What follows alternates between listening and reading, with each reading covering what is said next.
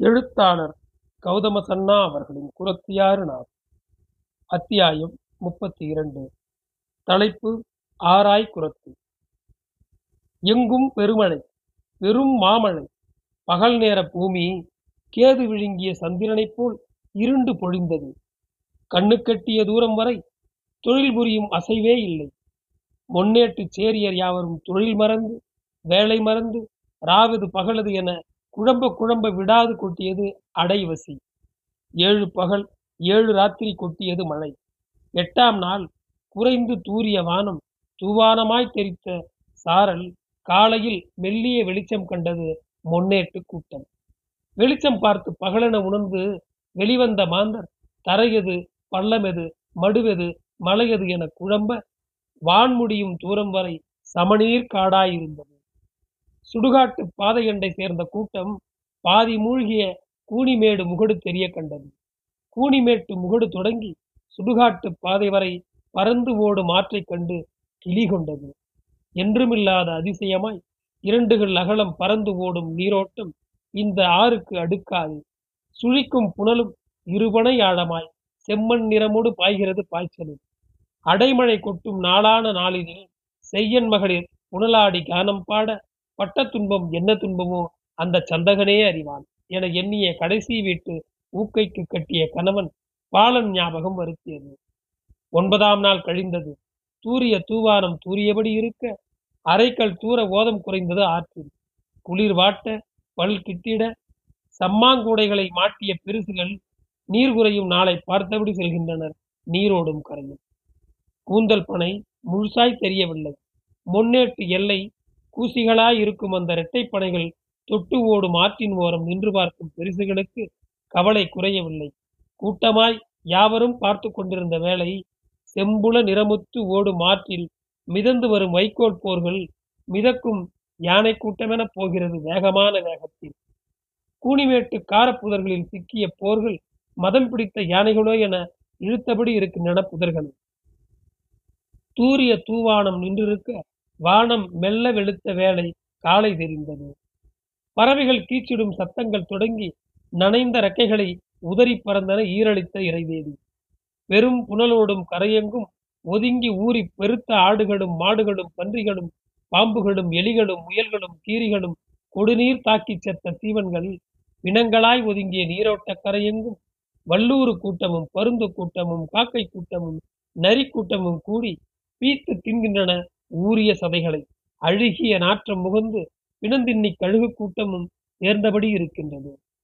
கழனிகளில் செத்து மிதக்கும் பாம்புகளை கயிறென சுருட்டி விளையாடும் கொடியர் கூட்டம் கதைகளை மறந்து குரத்தியை வரப்பு கழிப்புகளில் வழுக்கி விளையாடி கழித்தனர் நேரத்தை.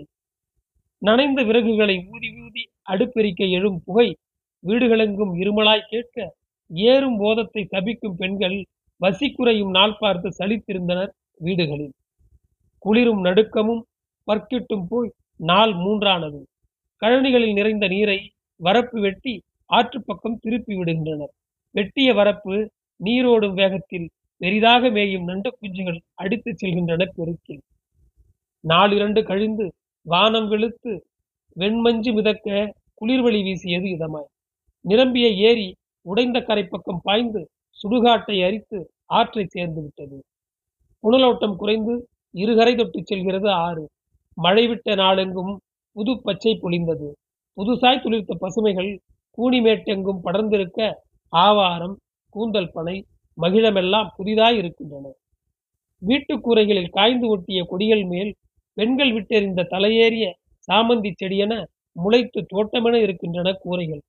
சாலையோர பொருக்களிக்காய் காய்ந்து குலைகுலையாய் தொங்குகின்றன. பச்சை பசலைகளை மேய கிளம்பிய நிறை கூட்ட மேய்ப்பர்களின் குரல்கள் கேட்கத் தொடங்கிவிட்டன. வெயில் பட்ட ஈரம் நசிந்த நிலம் இலவந்தியாகும் பகல் நேர பொழுதுகளில் சேடையும் நடவும் என பாட்டுகள் ஒழிக்கும் கழனிகளில் களிப்பெய்திய சேரியர்க்கு இனி கதை பேச நேரமில்லை. அந்தி சாய்ந்து தண்டேறும் விளக்கொடியில் நெல் சோற்றை தின்று சொலை போடும் பொடியரோடு போட்டி போட யாரும் தயாராயில்லை. கீழ்வான வெளுப்பில் கழனிக்காட்டுக்கு போயாக வேண்டும். கரைகளில் சிதறி கிடந்த செத்த நிறைகளை கழனிகளில் புதைத்து எருவாக்க தலையில் கட்டிய துண்டு வியர்வையில் நனைய வெட்டும் பள்ளங்களில் ஊற்று நீர் கிளம்ப சலித்த கூட்டம் நீரிலேயே போட்டு புதைத்துக் கொண்டிருக்கிறது. வேலை முடிந்த மாலையில் கரைமேட்டு வெளிப்புதர்களில் சிக்கிய வைக்கோல் போர்களை மேயும் நிறைகளை ஓட்டிக்கொண்டு கட்டிய வைக்கோல் சமைகளை வீடுகளில் சேர்க்கிறார்கள். அரவமற்ற பொழுதுகளின் இல்லை. அங்கிங்கனாதபடி எங்கும் பெய்யும் மழை இன்னும் விட்டகுறை தொட்டகுறையாய் பெய்கின்றது. மாடு மேய்க்கும் புத்தாடும் முருவனும் இன்னும் சில பொடியரும் நிறைகளை ஓட்டி ஏரிக்கரை தாண்டி நாகலா மலைச்சாரல் போகும் பாதையில் ஆறு நோக்கி ஓட்டி போனார்கள். எங்கெங்கும் துளிர்த்த பச்சைகளை மேய்ந்து நகரமறுக்கும் நிறைகளை அடித்து விரட்ட விரட்ட தலைதெறிக்க ஓடுகின்றன தேர்மடுத்துறை நோக்கி. ஓதம் குறைந்த ஆற்றில் அரைப்பனை உயரம் ஓடும் நீரில் யாரும் நீந்தவில்லை. புனலோட்டம் பெருவோட்டமாய் இருக்க நீர்ச்சூழல் தடுக்கிறது யாவரையும். கரை நின்று வேடிக்கை பார்க்கும் மேய்ப்பருக்கு முதலில் தென்பட்டது ஒரு சப்பரம். முதலில் பார்த்த புத்தால் கேட்டால் அது என்ன? புரண்டோடு மாறி ஆடாமல் அசையாமல் நிலைக்கிறதே அது என்ன? என கேட்க யாருக்கும் புரியவில்லை. முகடு வெளியே தெரிய மற்றதெல்லாம் புனலோட்டம் மறைக்க புரியாமல் கிளம்பியது கூட்டம். வெயிலடங்கி வெயில் துளித்த காலையில் கால்பனை உயரமாய் நீர் போன ஆற்றில் தேர்மடுத்துறையின் இருபக்கமும் பெரும் கூட்டம் கூடியது. சக்கரங்கள் மண்ணில் புதைய காய்ந்து சிக்கியிருந்த சப்பரம் ஒன்று சிலைகளும் அணிகளும் மணல் மறைக்க இருந்தது. வாய் பிளந்து அதிசயித்த கூட்டமெல்லாம் தேர் வந்த மாயம் என்ன?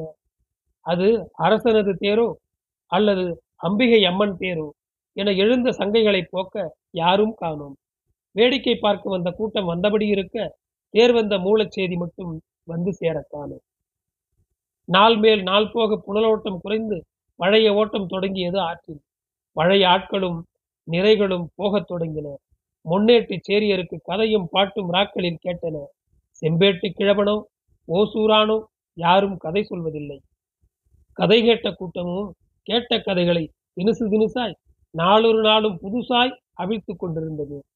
குரத்தியும் செய்யனும் பித்தனும் சந்தகனும் கண்ணியரும் முன்போல் நாளும் வளம் வந்த கதை நேரங்களில் பாலனை காணாத ஊக்கை வைக்கும் ஒப்பாரி ஓலமாய் கேட்கிறது இருள் தொடங்கும் நேரங்களில்.